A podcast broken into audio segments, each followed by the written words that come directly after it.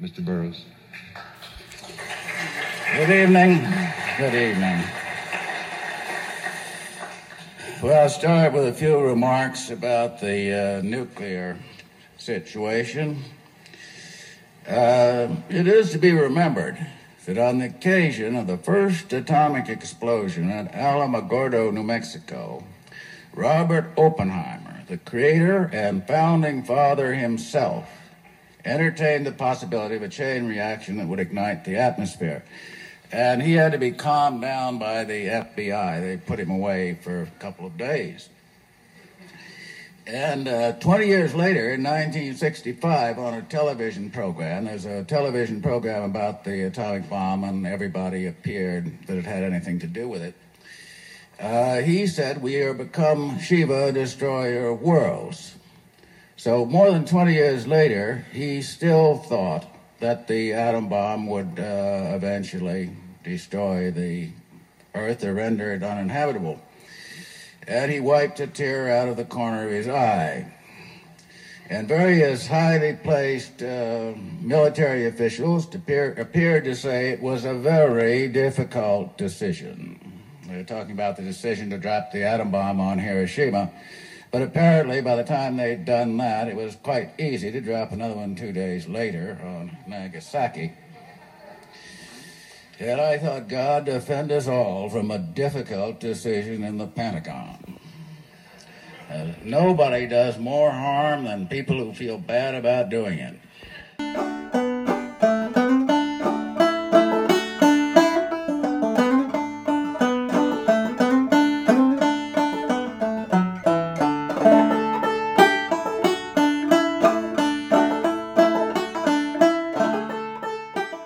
This is Candy Minks in Chicago for the Agency Podcast.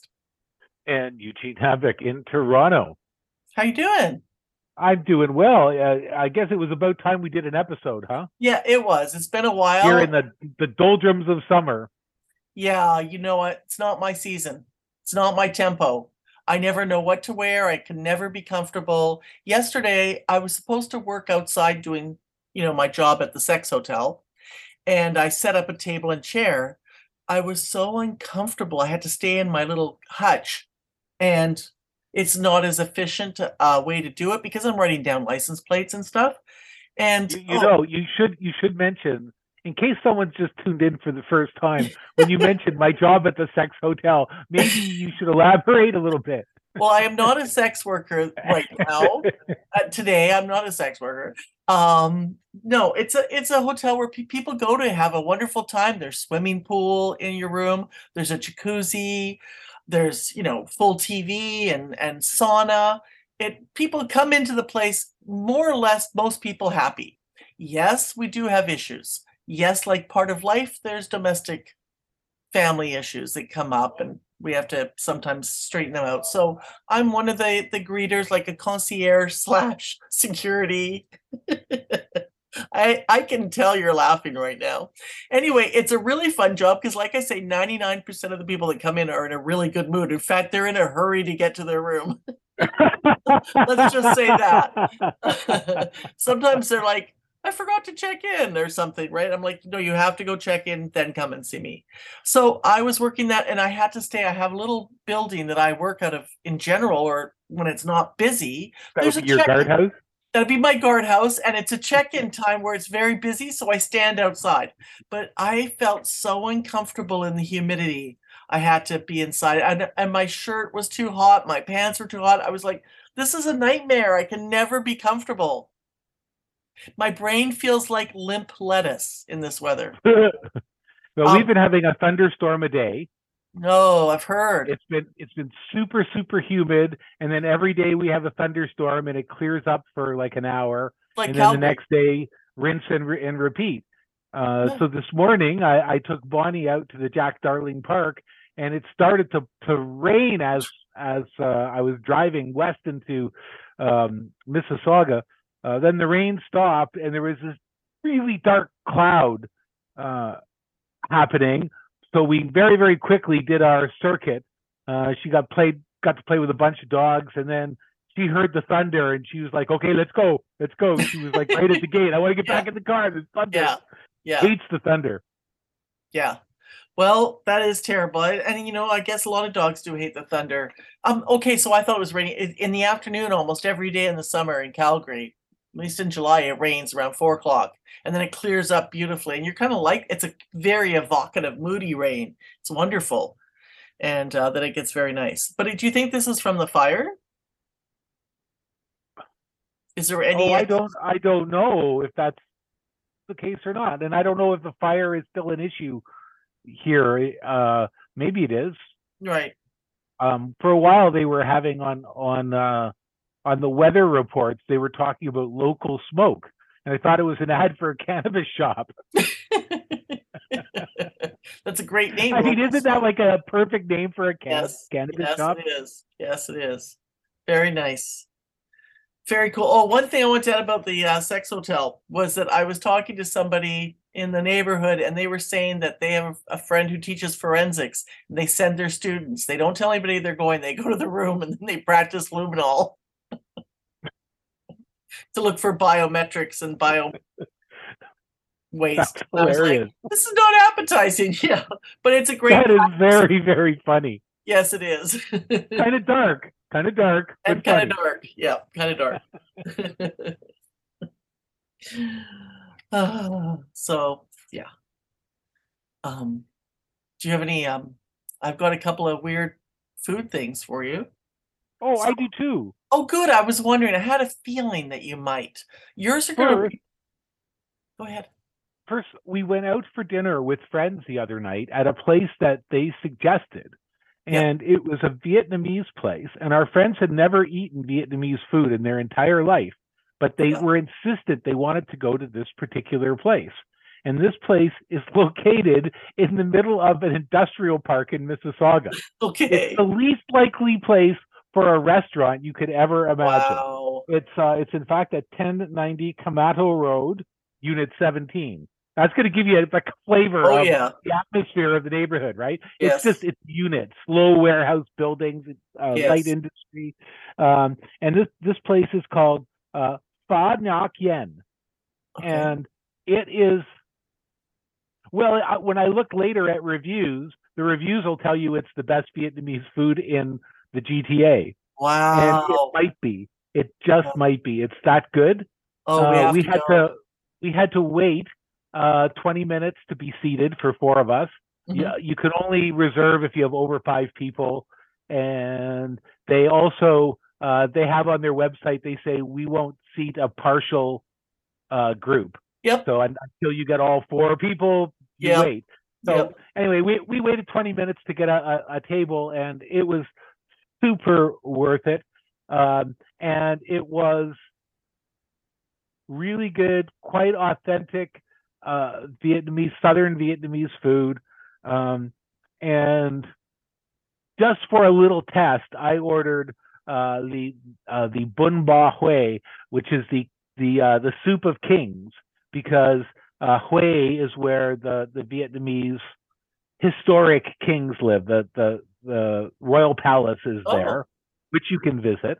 Um, and there's a very famous soup called the bun ba hui, which comes from there. Bun is a kind of noodle like vermicelli. Mhm. Uh, ba is beef, so Mhm. it's beef soup, but it also typically has um, like a peppery Vietnamese sausage, which is quite thick, and then they cut slabs of it off in the soup. Mhm. Um, and it has another ingredient that I expected I wasn't going to see at Pho Ngoc Yen, uh, and that is blood cakes. Mhm. So They make these things that look like they're made in ice cube trays, and they're like they look like Jello, except they're like purpley, dark, reddy, bloody sort of color because they're made of blood. yeah. And um, when I was in, in Vietnam and I these came in my bun ba hui, I thought, oh my goodness, what am I going to do now? Yeah. Yeah. am I going to eat this? Because it's a texture thing, right? I Which know. means there's a certain, there's a certain texture that I just don't do. yeah. Um, anyway, they're delightful. They just kind of, it's like having tofu in soup in a way because it just sucks all the wonderful flavors of the soup yeah. and gives it a medium to hold it. Uh, And that medium kind of melts in your mouth. Quite good. So anyway, I was quite surprised that this place had blood cakes in their in their bun bar. Amazing. Uh, they also at the cash they sell um, jars of fresh pickled veggies, Vietnamese style, and also their hot sauce in jars. Well, So I got a jar of their hot hot sauce. It's fresh hot sauce and uh, not fermented. It's, it's Mhm. sort of fresh blended, and um, and I got for our uh, our guests um, the pickles. Excellent. Wow, it Uh, sounds like anyway, a great it was- experience. It was a it was a super dinner. Uh, really excellent Southern Vietnamese food in an industrial park in Mississauga. Really unlikely place, but if you're not far from the 401, say, uh, it's worth a drive out there. It's it's right near Dixie and the 401 would be Yep. the nearest major intersections, and um, it's funny. I knew the street that this place is on. Um, when I looked up where it was, it jarred my memory to a time when I worked for Canada Post. There was a pub on on a little off street from this street that's hidden away behind a car dealership that you'd never ever find. I don't know if the pub's still there, but Right. I used to occasionally go after work with my boss and a couple of my my colleagues. We would uh, we would go to this this pub and, and have a, a beer and snacks. Uh, and this was sort of known at the post office as the management pub. Like, like the people who are in CUPW would never go there because the management people went there. Yeah. So anyway, I I knew that area. I knew the street because of this pub from uh, from way back in the day. Right. Uh, but I, I hadn't expected that there was going to be a restaurant there. So I just want to uh, say, uh, recommended, highly recommended, the agency star of approval for Pho Ngoc Yen in uh, in the bowels of Mississauga. Oh, plus their news is on August 1st they have a second location opening, and that's second location is where a place called the Grill used to be, which is not far from where I live in Etobicoke uh, on the. Queensway, uh, right near the Canadian Tire on the Queensway. So it's a five minute drive from here. Is their new location? Um, same chef, same family. Uh, it should be as close to an identical experience as the place in the bowels of industrial park, um, but closer. So I'm really looking forward to that because it was uh, far and away uh, the best Vietnamese food I've had in Toronto in a long time. Isn't that wonderful? I mean, is there? A, are they licensed? Yes, they are. Oh, nice. So you maybe Yes, a we had ti- beer, We had Tiger beer. Tiger beer, yum yum. Very nice. Even better to be closer to home. you can have two Tiger beer. So what what was uh, what's your food item for the Well, you know, my food item that uh, the best thing I've eaten in, in in quite a while is um, you know, I think I told you during the pandemic at the place I worked, the restaurant I was bartending at, four of us would go out every Monday night. That was the one day we all had off. So it was kind of our mental health dinner. And we'd go to this place called Bruna's across the street from where we work, and um, they have exceptional food. I think I took you in there to show you the bar. It was like from 1939, um, and it was Okay. just a wooden bar. I think I took took you in there. And anyway, so we've been eating there for you know on and off on Mondays for a long time. We haven't done much in the last couple months, and so we go in there, and my friend Serrana turns me on to that they have a mushroom risotto. Well, it's a special. It's seasonal. Three mushrooms, three wild mushrooms, and Mm, it is killer. It's to die for. I So, I mean, I'm just obsessed with it. It's all I can think about. Now, the opposite is that we have a friend, Jenny, who um they had a heart attack. They went to see a band in New York City, and when they're driving back home, they had a heart attack and they've had heart surgery. So last week, I went for a couple of days and stayed with them. They'd already had their aunt got them home and settled them in, got new furniture so they were more comfortable for recovery. Um, and if they're listening, hello. Hope you don't mind me saying anything. But what was interesting was for a few days I didn't eat dairy. All virtually no dairy. And you know, I'm a cheese addict. I absolutely love cheese.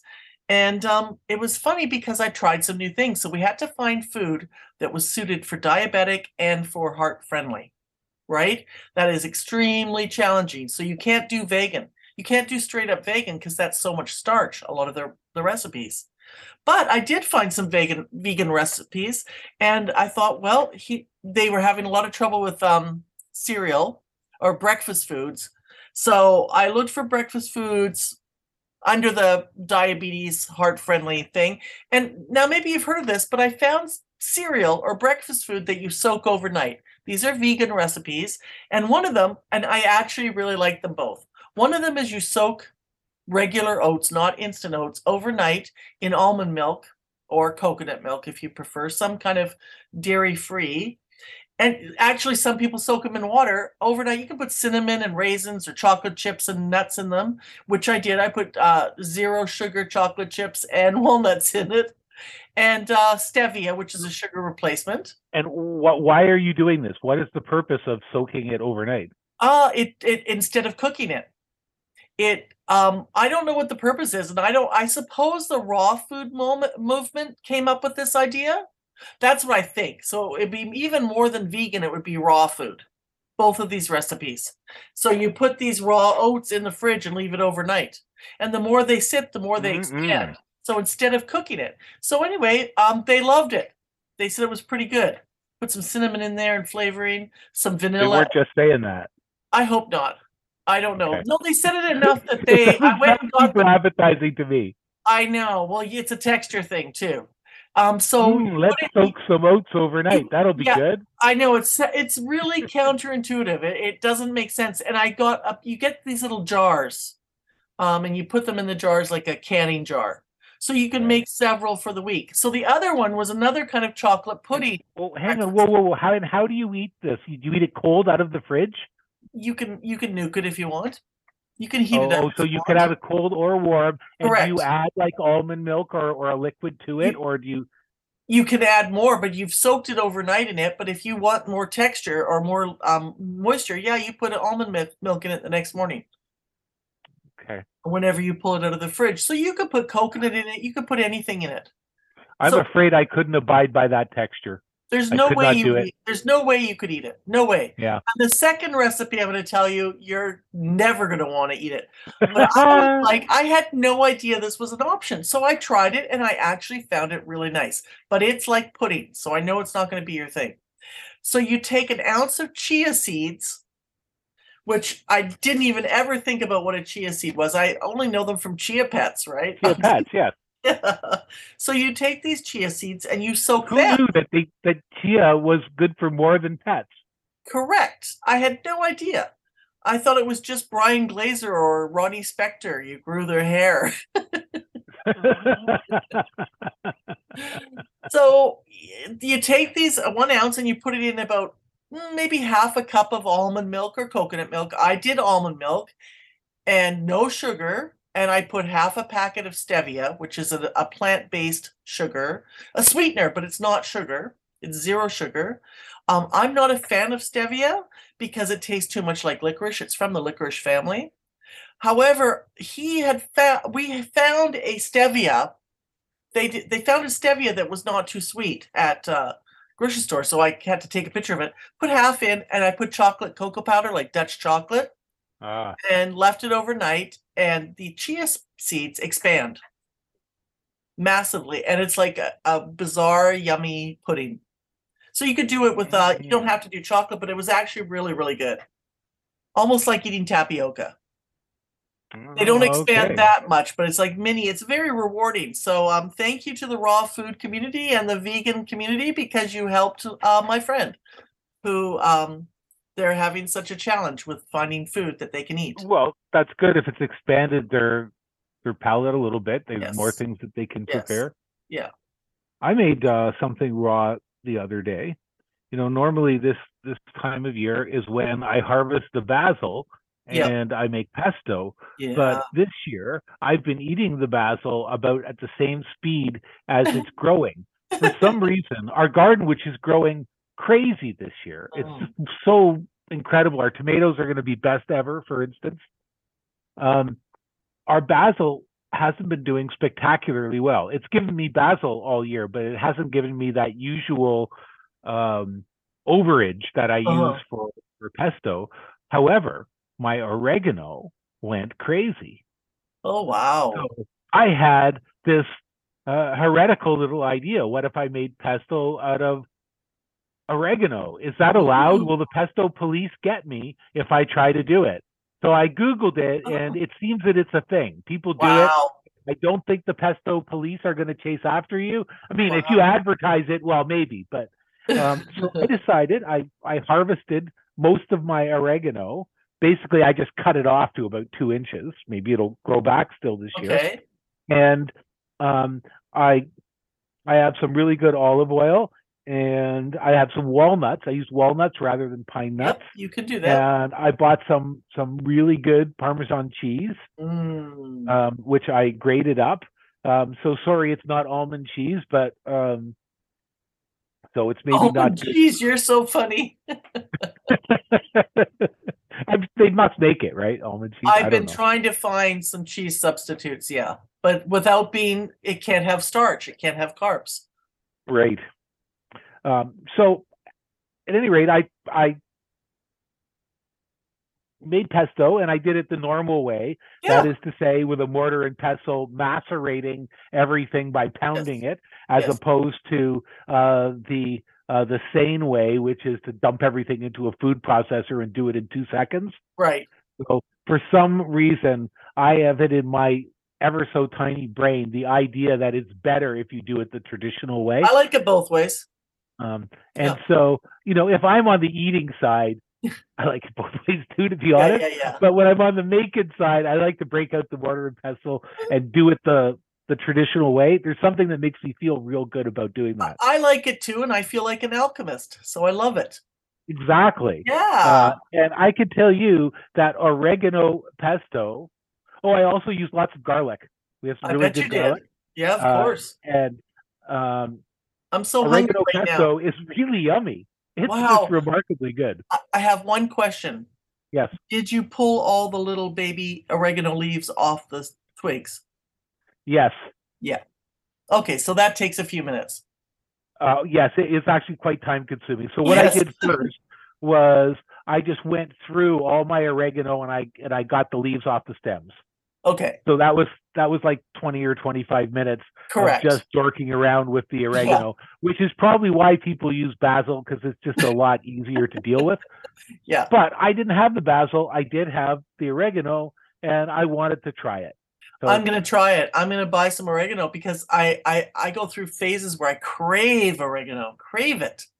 Yeah, fresh oregano is really it's Oh. quite a delightful herb. And you know, some people who are used to dried oregano may not realize that fresh oregano tastes quite different. hmm That's It has a it has a fresh herb taste yes. as opposed to that kind of strong, uh, sharp dried herb taste that oregano gets. True. I, I like it both ways too. I like it dried in my sauces.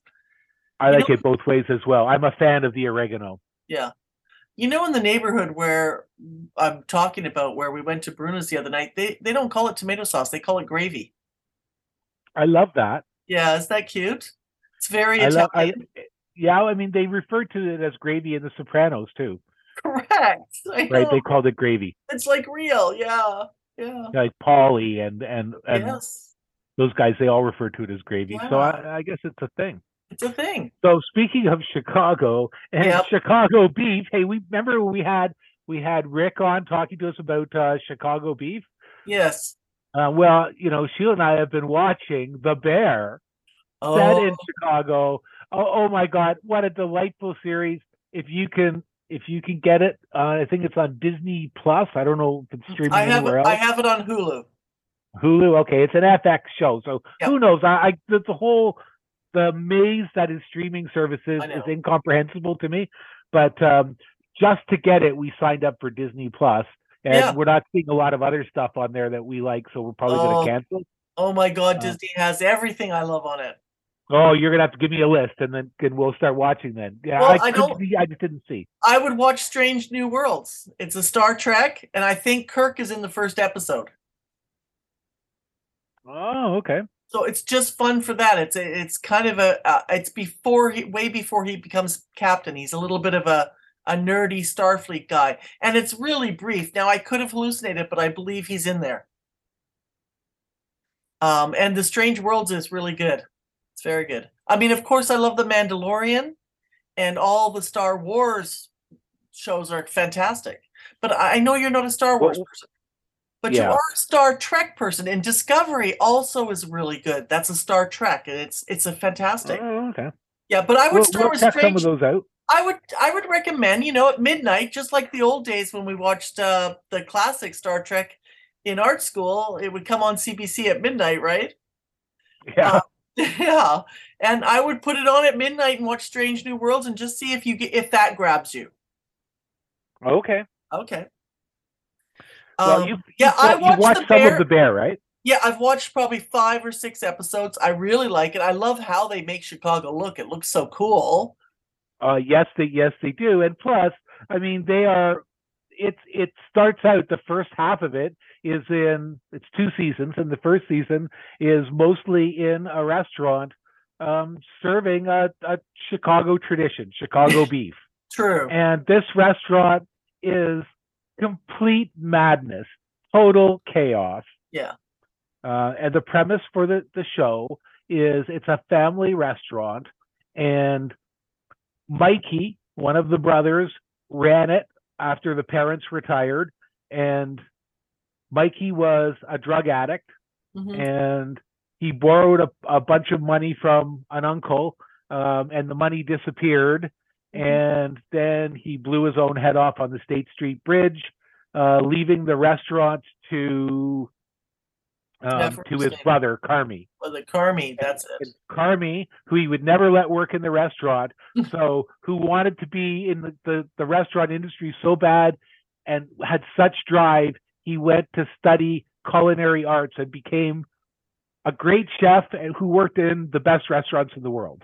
Best and restaurants and torture. They show some of the torture. Oh yes, total torture. They com- completely demeaning environment. Yeah. uh, it's uh, it's quite the thing. Um, but he comes back and he wants to fix this restaurant, Yeah. uh, and adventures ensue. Uh, and of course, I don't know how far along you are, and I don't want to really spoil it. Um, No. Yeah. there are some events we find out that Mikey had a big secret. I don't know. Mhm. You're probably not that far. Well, I know that there's things that have been showing up. It's definitely an unraveling of who what happened to Mikey. Definitely that they've shown the four what's it called? Four Foreshadowing. shadowing. Thank you. Foreshadowing. Um, they've shown that there's definitely the vibe that we're gonna find out stuff. We're Yes, definitely and we do meet stuff. Mikey in season two. There is in season Oh, so two. it's a prequel. Yes, in season two, there is an episode. They don't tell you it's a flashback, but you know instantly it's a flashback because Mikey is dead and you meet Mikey. Wow. And you also, the whole family is there together where their mom makes a traditional Italian dinner called Seven Fishes Oh yeah. for them. Oh, and Oh, the yeah. mother is walking chaos, alcoholic, and she is played brilliantly, just so brilliantly by the amazing Jamie Lee Curtis. Oh, I'm so it happy be the best that. episode of anything on television ever. Wow. I'm so like excited by this. We just watched it and we were just like I was almost in tears because it reminded me of the chaos in my own family Yes. at Christmas. yes, yes. You know, where it's just everybody's shouting, nobody's listening. Um, Yeah, uh, everybody's not fun. drinking too much. People are saying things they're going to regret later. Um, and uh, and then Jamie Lee Curtis drives her car into the house.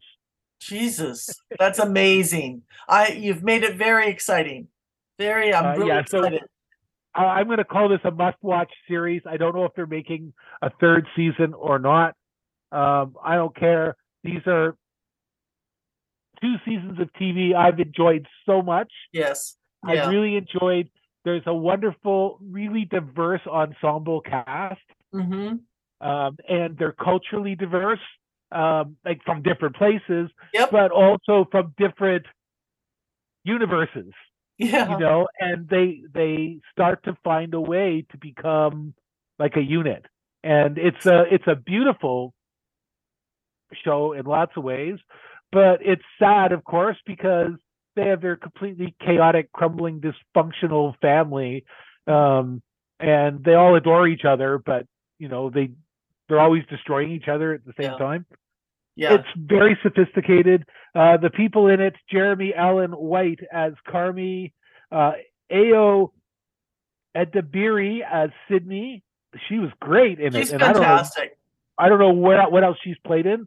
Yeah, she's um, really good. Moss Bachrach as Richie, uh, Liza Colón-Zayas as Tina. Oh, the Tina character is wonderful. Uh, Matty Matheson, I think, is Canadian uh, as Neil. Lionel Boyce as Marcus. Abby Elliott as Sugar slash Natalie. Uh, Oliver Platt as Uncle Jimmy. Molly Gordon as Claire. And like I say, the amazing Jamie Lee Curtis, who just elevates the whole frickin' thing into another universe. Absolutely. No, it really is. Uh, you know, I didn't watch it at first. I, one of the reasons I have Hulu is so I could watch it. Um, and because people just kept saying it was fantastic. And um, I started watching, I, I was into episode five or six. And at that point, I realized, oh, I've got to stop and Stag has to catch up because Stag has to watch this. it's He's just going so to go Chicago. insane when he watches this. Yeah. There, there are characters. I it just stopped me in my my tracks the first time in this show. Characters answered a question with with the response word, and I only know one person in the universe who does that, and that's your husband. yes. And it's like, oh, I get it. It's a Chicago thing. yeah, I guess so. Yeah, it could be a Chicago thing. I thought it was hip hop too, but yeah. Um, definitely it's a Chicago thing. We you hear it all the time and we say it all the time. Um, yeah, and just the um like first of all, there's a character mystery, and second of all, it's a beautiful, exciting family drama and restaurant drama. I love yes, the and it flash- puts I love fine the dining flashbacks. versus uh, fine dining versus Chicago beef. Yeah. Um, it's got a restaurant makeover. yeah. which you'll see in the in the second season. Okay. Uh, and I won't go into anything more about that. Um, it's got this incredible cast, and of course, the secret weapon. Yes, which I've Jamie already Lee mentioned. Curtis. Yep. We've been loving her. Okay, I'd watch her in anything. Okay, No. I remember when we went to see Grandview USA. I think it's called. And Oh, she, yeah. you remember that one? And we're like, I think she took her shirt off in that one. she she did. That was her era where she always took her shirt off. she takes her shirt off in Blue Steel. I mean, I adore her. Really, one of my favorites, and I know one of your favorites too. And for a long time. What a Well, great and she's also she's embraced the fact that she's not Jamie Lee Curtis from 40 years ago. She's Yes. embraced her age and her looks today. And She's it's having so fun with it. It's like nothing I've ever seen before. right. just She's like having fun. seconds of her on screen, and it's like just wow. Yeah. Um, I'm trying to think of something else. Uh, I didn't have a lot of notes about it because, as I say, I'm still really into starting, you know, into it. Um, hey, Paul, speaking of also character development and character reveal, we both saw um, Oppenheimer. Oppenheimer. Oh my god. What a movie. What a movie is right. You know, I Um, didn't want to go. Yeah, because it was I, three hours. You know, I don't I generally don't like war movies. Yep. And it's like, oh yeah, yeah, yeah, they're gonna build the bomb. I don't want to see this. Yep. And so Sheila went without me and she just came home and she said, You have to see this, you're going tomorrow or I'm not gonna talk to you anymore. so I thought that's pretty convincing. I guess Yeah. I'm gonna go. yeah. Well, she texted me. It's a masterpiece. Uh, it, I think it is. As I texted you, it's I. I've been calling it the Citizen Kane of our time. Yeah. It's our epic. It's yes. it's our. It's very much about the about the birth of the world that we grew up in. Um, True. can really be traced to this little short period of time with these maniac scientists trying to build a bomb. Yeah, well, I'm glad you said the birth of our time because I, I have a couple things I just want to address there. First of all, I would call it Citizen Kane meets JFK.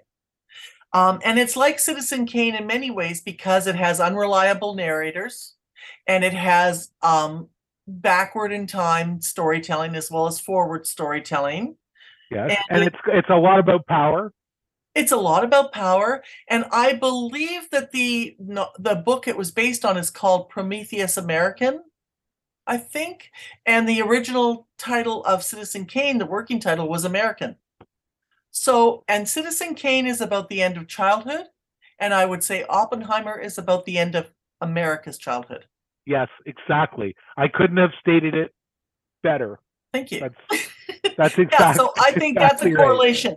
Now, the part about JFK, it really this is Nolan doing Oliver Stone.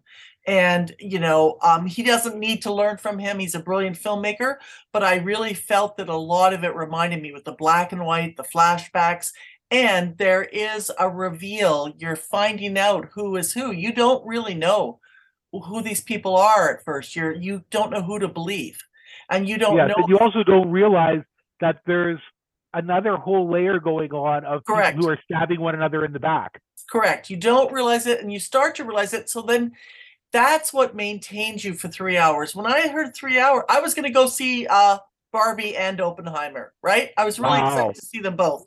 But you know what? I'm I, I'm glad I didn't. We're going to try and go this week or next week to Barbie, and I think you have to go too. I'm gonna try to go, yeah, for sure. Yeah, I think we're going to have a lot of fun, and it's going to be a fun discussion. Um, so uh, yeah, I think that, that um, you start to find out it compels you to stay there in the theater. I mean, I never felt bored. I never felt like I was like had to come on. He could have cut this and that. I- I- I exactly. I, mean, you know me. I'm the guy who's always saying Yes, it's too long. It's needless. I could shave a half hour off. yes, I can't think of a minute I could shave off this film, and I I was completely entranced with every second of this film. 1st Mhm. of all, Cillian Murphy is so strong as Yeah. Oppenheimer. yeah. I mean, what a performance, hey? unbelievable. Yeah, unbelievable. And then his you find out he's a very difficult person. He's it, it it's painful because you find out that he's not exactly what we would call moral on many levels. That's Uh, exactly right. Yeah. Yeah, he has affairs, for instance. He has affairs. He has affairs with married people. Things that you know, I really wouldn't. I'm not talking about my morality or anything like that. Um, I'm talking about the status quo of America. He's doing things that you really shouldn't be doing, and that are definitely taboo in the culture. And then I'm like, but that's partly why he was able to do the bomb, because he's all well, he's dressed like what? a, what are? Who knew that there was some guy, some scientist, who was, who was saying, "There's a risk that when we test this bomb, it's going to ignite the atmosphere and destroy the world." Mhm, yeah, But it's a small risk. a terrible. Like who? Who the hell are these people that they can they can take that on our behalf? Yeah. Like Well- it's crazy. And I guess, you know, the thing is, as much as this is about that time and that era, it also has coincidentally or not coincidentally coincided with the rise of AI. And so, what we thought was a problem there, we could look at it. I couldn't help but think there were many times when they were battling over whether or not they should do it, but their lust for discovery, their lust to to to do the science and and do the reveal and experiment, it, it did corrupt their their ethics. Not their their morals were corrupt already, but then it started corrupting their ethics. You know, which is the common community, the mass community, and not just with. I don't care if someone sleeps with their wife, uh, someone else's wife, but I do care if they make a bomb that's going to kill me. Mm. you know um and i think that was part of his character was involved in that maybe that's why he was able to and well, uh, and, and you know, and as well, there was that central question of, well, is it right to make the bomb? right and you know and the implications Damon's- of it, which is it's someone's always going to have to have the biggest bomb.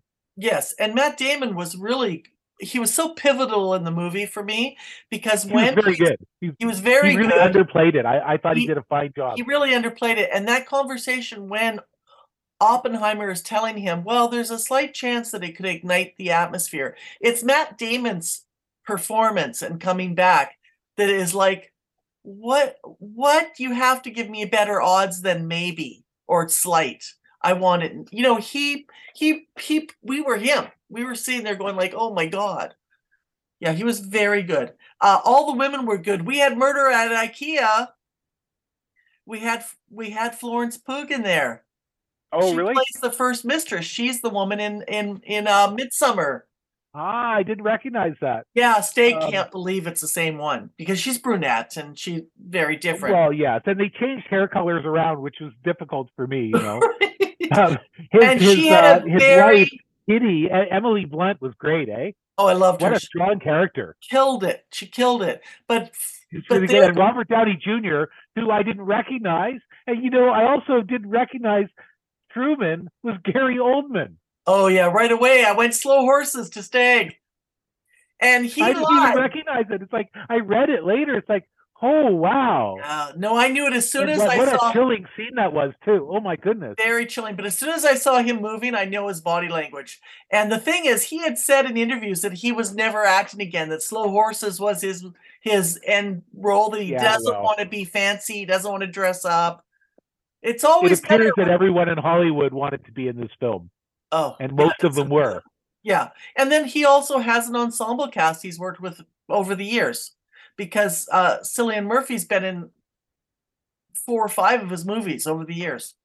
You know what's funny? I was telling State this morning. I said, of all things, it was Eugene and Sheila that forced us to watch Following many years ago, ninety in the Oh, nineties. Yeah, yeah, I remember that movie. You yeah. guys owned it. You owned it. yeah, a videotape of it or something. yeah. It's a creepy spy story of sorts.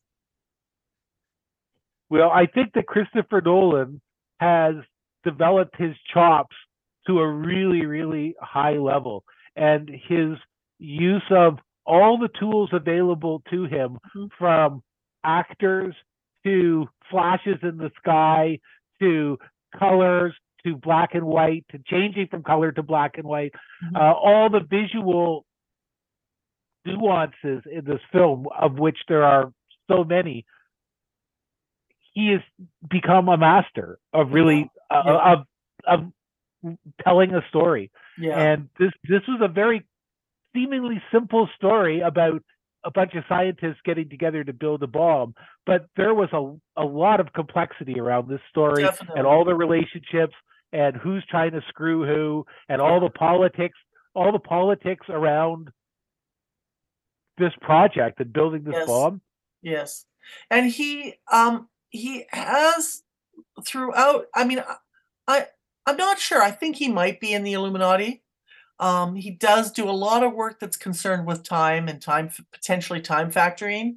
I mean, um it comes up in his films over and over again that some the way he tells the stories with memento being reversed and back in time and stuff he really messes with film. And he he messes with it so perfectly. He uses everything he can and he believes in being old school filmmaker.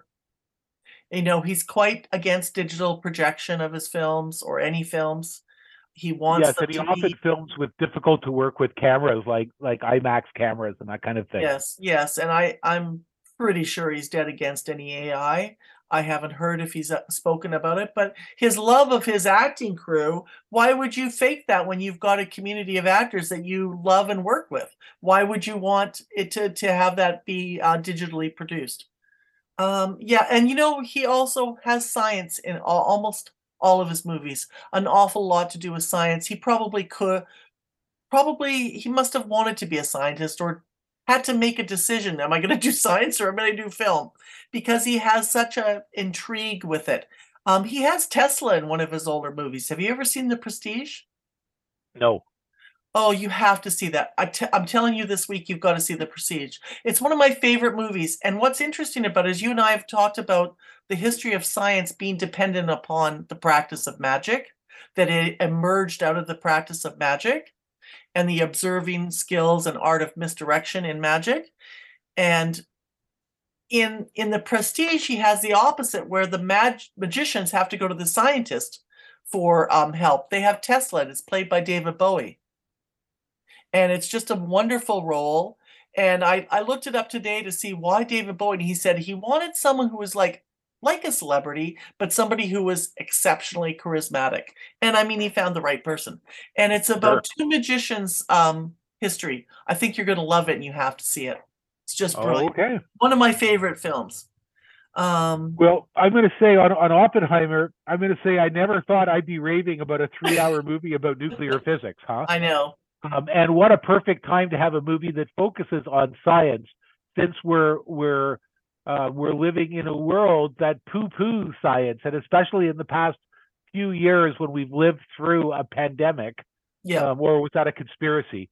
Uh, you know, in which science has been discounted by a lot of a lot of people and discounted politically in America. Mhm. Um, you know, the idea of finding some kind of empirical truth through science. Um, Mhm. Why have that when you can just make shit up? Mhm. If you, and if you say it over and over again, it becomes a thing. Yeah. Yeah. Well, they're just jealous of artists. That's all. Where we make things up all the time. They just want Well, to be. that's it. Yeah. So, and actually, when you do that in an art medium, you do find truth. So they just they don't teach art anymore, Eugene. Not enough. This is what happens. Well, there's that. no one understands what metaphor is. No one understands irony or subtext or you know, it's funny because that pop song that came out, the country song, you know, a few people around in my world, they're like, well, how how is anybody who's thinking about this stuff and analyzing this stuff? I said, oh my God, that's what art is for. The art people, it's I, I think he was serious. I, I would give this country music star a little second that I bet he didn't even think that he had any anybody would notice the meaning in there. I think Uh, they my thought first they thought was it was satire, and then I realized that sadly it was not satire. You know what? I thought it was satire too. You It- know, it's it's- like something that would come out of the Beaverton or the Onion. yeah, but they wouldn't do it because it would be so ta- it would be too distasteful. I know, really. Right? It, it would be too distasteful. You know, he could have written an incredible song about like the differences. I don't think he could have actually, no, he couldn't uh, because Someone he's just, his mind is so twisted. Yeah, I mean, I don't know if he got bonked in the head when he was in he was a victim of a violent crime. I don't know if he's got PTSD and he's not dealing with it or what the hell is wrong with him, but he, you know, I lived in small towns, right? Many small towns. That is complete bullshit. The lyrics in that the lyrics in the song are stupid. They're terrible. It's not even a good song like you said. And but Exactly. here's this lack of um of of a critical analysis and that's exactly what we do with art. You don't just accept that van gogh made a painting you have to ask why did he paint the stars like that? What's he up to? Why did he paint that? You have to look at his time. And what it tells you and and why he would do that you know? And that you think that we're you can make a video and people aren't going to notice that you're gaslighting us and bullshitting us Well, I have a I have a secret capability, a a superpower, yeah and that's the ability to see a song like that and in a picosecond no, it's not worth another another picosecond of my Yeah. time. And Yeah. so I did that analysis very very quickly uh, and just moved on. I am so proud of the country music television for pulling it. Oh, did they do that? Yeah. Yeah, that's how this started. They pulled it. His own people pulled it. Wow. That was like the, and he's not canceled. That's not canceling. They're just not going to play your video. Yeah. Anyways, I don't know. That's I only mentioned that because of the art thing, you know, um, and and uh, and learning to analyze images. Ugh. Speaking of art and images, Yeah. uh, did you did you get out to see the new Indiana Jones flick? Yes, I did. Destiny. Yes, I did. And Yeah, me you- too. um, you know, it was very near and dear to my heart. I knew the subtitle was Dial of Destiny. And I thought, that's a funny name. I wonder if that has, it couldn't. But in fact, it did have something to do with my beloved Antikythera mechanism, which I've even compared the counselor by Cormac McCarthy to the Antikythera mechanism. I couldn't there you believe go. it. I was so excited. Well, what a lot of well, fun. you know, I, I didn't get excited on that level particularly, and you know, I'm not a huge fan of that of that franchise. Yeah. But I got to say, first of all, I really like old cranky Harrison Ford. I'll see old cranky Harrison Ford in anything. yeah. He's just developed this kind of wonderful, dry, slow wit, Yeah. and uh, he's just really fun to watch these days. Yeah. Um, and you know, it, was just roller coaster of fun. It was Oh an my amusement gosh. park. It was delightful. It had everything, including time travel, It you know, that you could ever want in It an did. adventure story. So it's like that's great. There's lots of room in my world for that kind of fun. I thought it was a lot of fun. I thought they did a great job. At first, I was a little bit disturbed that he seemed like he was drinking too much and too depressed. And then I didn't like the splitting up storyline. But you know what? You you follow it along and everything comes together and makes sense. It's a really good movie. I thought it was like the action is just fantastic with all kinds of fun, like the tuk tuks. That was awesome. Yeah. Who knew we were gonna have golf carts? Like be the action vehicle. Especially after watching uh, Fast and the Furious that I saw a few. Yeah, I thought ago. exactly the same thing. It's like, oh, this is what it's come down to. yeah, I thought that was, I thought it was kind of a cle- clever um, opposite, like the least thing you expected to have as an action scene, right? And Yeah, the um, whole thing was quite creative, and it was a very lot of fun, creative, and it was really creative. well done too. Yes, and I love Phoebe Bridges Waller. Um, she has a fantastic show on Amazon called Fleabag. I don't know if you've ever seen that. And you know, you know who her main squeeze is? no, Our friend from the Banshees of. How do I say it? Anishi? Inishawan. Yeah, that's her uh, partner Which one? in real life. The director. Oh, the director. Oh, okay. Yeah, yeah. Um, but she is a very, very um, intelligent writer herself in her own in her own career. Um, so that she was into put into this was a lot of fun. And uh, she Oh, did yeah, pretty good uh, because she was all awkward with the action. She wasn't really good at everything, and that was kind of the humor. You know, it's the kind of movie you go to and you leave thinking, "Wow, I really got my money's worth. You did, yeah. That's I've good had point. fun. I've laughed. There was scary bits. There was tense bits. There Yeah. was just ridiculous bits. And there you know what? action. It was the whole thing was nonstop. It was, it just, it was fast paced. And the best really- part, fighting Nazis. Well, that too, yeah. how can you lose? You know, you got to fight those Nazis. Um, well, I remember the first time I went to Indiana Jones. Uh, friend Paul, you know him. I I was like, I don't think I want to see this movie. I'm not sure it's my thing. I was thinking of the movies that were on TV, which is in fact what it was. Was an ode to those old um uh, cliffhanger TV shows and movies that were they were put on on Saturday after cartoons, and I was like, this is boring after cartoons. Um, so I went to it. I was like, oh, I just want to live in Indiana Jones's world. I love him so much. It was so life changing. I've probably seen them like a hundred times, and they even had a TV show. It did terribly, but I loved it. And I had no idea there was a TV show. yeah, and Indiana Jones. Because That's if you have an idea in Hollywood, I mean, it's not really a fully formed idea until you've done it to death and you've explored every possible way to Well, exploit it. Well, it's interesting. They cast some good people. You have Indiana Jones as a maybe a seven or ten year old, and you have Indiana Jones as a very elderly Indiana That, that would be young Indiana. Yeah, yeah, but there's flashbacks of him being elderly too, where he remembers his life. So I knew he wasn't going to die in this film. That was one good thing because I was afraid, don't kill him, please don't kill him off. And then I went, oh, they won't because I've watched the TV show. and the TV show, Indiana Jones runs into historical figures. So it's done oh, as an educational show for kids, but it did not do well at all. It, it I don't know. Maybe there's 10 episodes, maybe there's 20, and I've been looking for them forever because I would buy them on DVD. And I haven't been able to find them. Which is hmm, I've never even heard of it. yeah, it yeah, it, it didn't it didn't do well.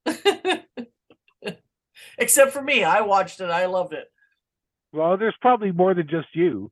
You know, there's Yeah. probably lots of people who, you know, it's kind of their thing. Sometimes something doesn't even have to be good if it meets your criterion for something that that nourishes you. Yes, it's a it, it's comfort. It- it's like I love Indiana Jones, so I'll watch him do anything. I will watch him read a book.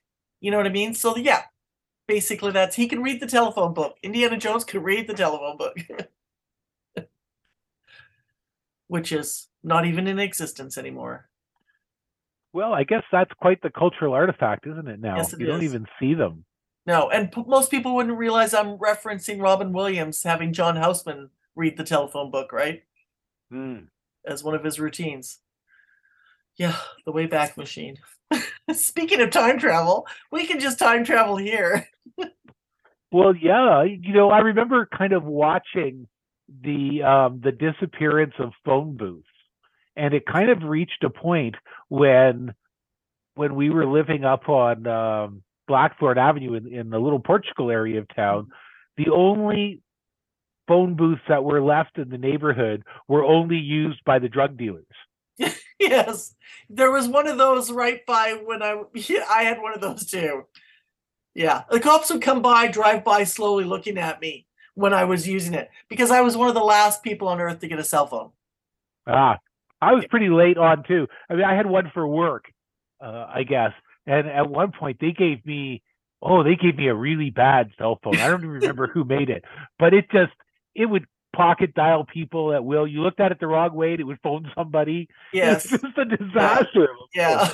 and for a while, I had a BlackBerry too, and I liked the BlackBerry. Yeah. Yeah. For Oh. work, if you just have to whip off emails and messages, hmm that keyboard was so fast, and I was way more accurate with a BlackBerry keyboard because it had that that physical click that you could Yeah. feel.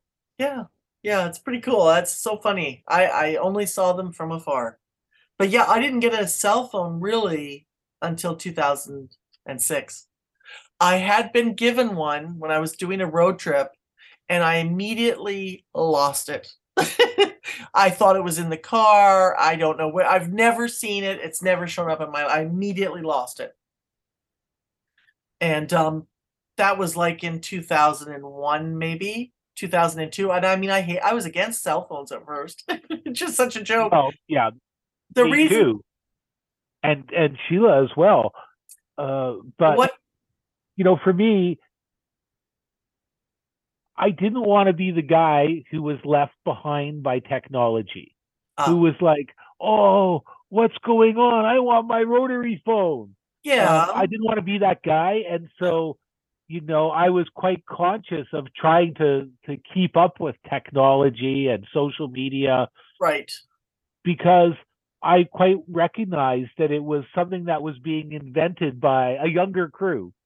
well i didn't want to be that guy that was walking down the street using their cell phone and talking on the bus using their cell phone it which is still a pet peeve to this day but uh, you know what turned me around was 9-11 when people were calling and they shared their they shared the recordings of people calling and saying goodbye to their family they knew they were going and um, then they were able to um, let people know from the planes that they were taking over flight 93 i mean stuff like that. I was like so moved by the cell phone stories that i was like i can't hate cell phones anymore.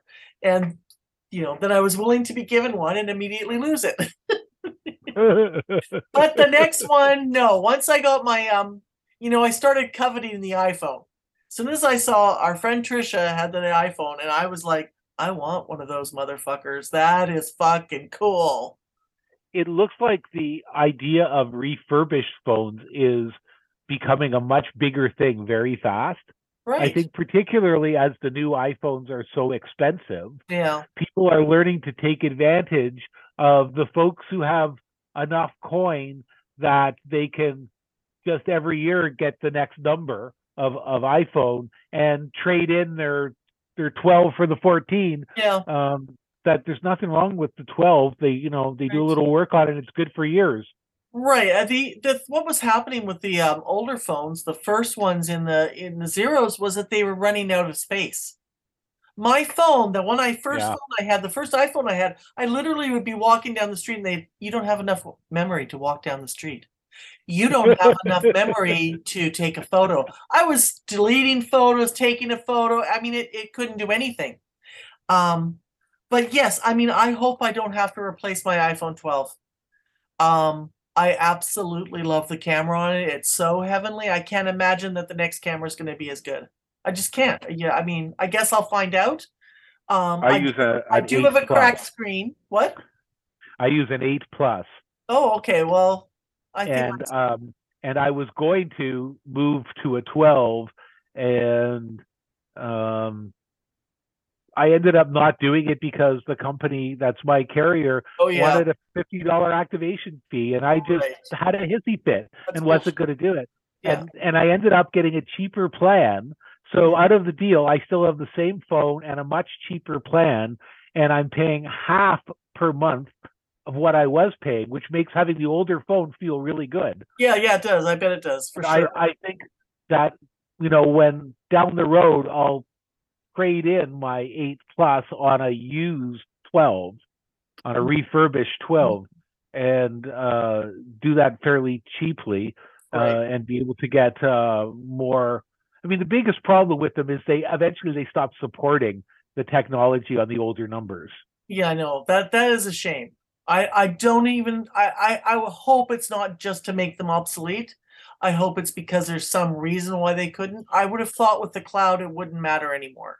Um, you know, if there's a way that they could make your phone obsolete, they will. I know. And I I believe I have had phones in the past that that have had battery issues, and the battery issues I believe maybe it's a conspiracy theory. I can't prove this. oh, but you I think they believe the- were destined to wear out? I, I believe they the battery issues were created like they, they created planned the obsolescence of the batteries Yes, yes. um, in order that you to try to force you to upgrade. Look what's actually sitting right beside me today. My my first phone. Wow. I, I just happened to have it here and I, I I've kept it. Some of them I traded in, but I I kept it. I it, it had the old iPod on it. And uh every now and then I charge it and look at it and use the Wi-Fi and use the Wi-Fi because you can still use the Wi-Fi on them. Right. I'm like my old phone. I loved it. I loved the size of it. Now I do have that giant 12, but the camera, oh my god. Oh yeah, the 12's big, isn't it? Yeah, it's massive. Yeah. I'm sure there's a small version. I think there's a large and a small. And my my screen is cracked. I do need to go get that replaced. And I'm such a procrastinator. I haven't done that. No, I don't. You know, I used to not like the larger units Mhm. uh, because they're so clunky, and Yeah. I was fine with the. I used to have a really small one, Mhm. um, but you know, as I get older, and you know, I'm like cousin Weak Eyes.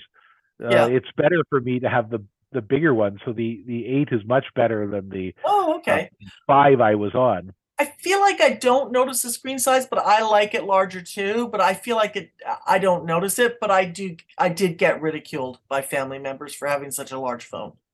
They're like, "You're embarrassing." Put that away when we were in public. it's ah, like picking up an iPad or something. It's not that big.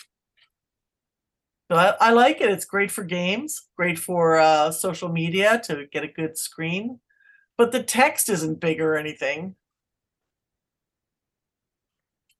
but if you're reading something like an article, it's a little bit bigger. Is it? I think it is All right. because it fills a bigger screen. Yeah. But you can program your phone to do bigger text. Yes, but if you don't have a bigger screen, then you only get uh, like, Oh, like two three words. words per line, and you're always moving it back and Well, forth. Well, that's true. thumb. That's, horrible. oh, I know. That's true. That's true. Good Who point. thought we would ever have to worry about such a thing? I know. Not me. No, I know. Here, I'll show you the difference. Look at uh, well, no one here can see it, but there's a difference in size. Yes, you could you could take picture, a picture though of that. I will. and, I uh, will. Or have Stag take a picture of you holding the two of them I know that's and put great. it on our Facebook site. Will. Facebook's got to be good for something, right? I know, and it's my beloved Oh, meow. phone with my beloved glitter case. Just holding it gives me memories because we I we got it. We had a fire in 2011. I hate to say, um, as opposed to the two fires we had last year. Um, but those weren't ours. Um, that was our landlord's. But anyway, I we got the cell phone. Then we kind of we kind of got a smartphone because of that, and we decided to go on a road trip. So this is a phone I would hold in the air in New Mexico or wherever we were camping, trying to get Wi-Fi in the state parks. Yeah, got good memories. But it's just Yeah. a phone. It's just stuff. It's just It stuff. is just stuff. Just stuff, as George Carlin would say. You move your stuff from one place to another place. Well, you know, the change is that you have to have a pocket. You have to have some place Yes. now. Since we all carry a phone around now, you have to have a place to to put it. So you know, when I take Bonnie out to the Jack Darling in the morning, I like to wear shorts and a t-shirt. Yeah. So now I had to get myself a little like sling pouch thing that I could stick Yeah. my phone and the dog treats fanny and the bags in. Did you get a fanny Sorry? pack? Did you get a It's fanny? like a fanny pack, yeah. yeah, yeah, but over your shoulder. But I use it over my shoulder. I don't put it on my My Fanny. ever so abundant fanny. I got one too for work actually. Yeah, I like to say I have an ever so abundant fanny and an ever so tiny brain. oh my gosh. I've mentioned to my my fiddle teacher my ever so tiny brain enough that there's been times where she's mentioned it back to me. Yeah, there it's you like go. you, have to do this like more times in order to get it through to your ever so tiny brain. Yeah, there you go. So you gave her that. You opened up the door. They say That's it, I- believe people when they tell you who they are. so careful what you put out there. So we have some interviews coming up, and so we're Yeah. be doing another episode fairly soon. That's I think. That's right. Yeah, yeah. I'm pretty excited about this coming up. So um, it's been great to talk to you. It's been great to talk to you too, and uh, we're gonna be talking again in the next few days because, as I say, we do have some interviews coming up, and so we're gonna have some guests in upcoming Yep. episodes. Yep. But we did want to uh, get together, have a conversation, and uh, and put out an episode uh, this week. Yeah, and thanks for listening. And we love you. And will you please email us at theagency.podcast at gmail or you follow us checking our on. Your email Oh, I will. it's it's locked me out again. I can't do that. Oh, for you have God's to be the executive in charge of uh, email. Did you see the meme I the I posted on our Facebook page for you? It's like find someone who um gives you the attention that Gmail gives you when you change devices or something like that. I was like, that is perfect. perfect for Eugene. Okay, I will check email and if we have some, we'll read it Okay, next time. and we'll be back at you pretty soon. Okay. Thanks for listening. Thank you. Bye.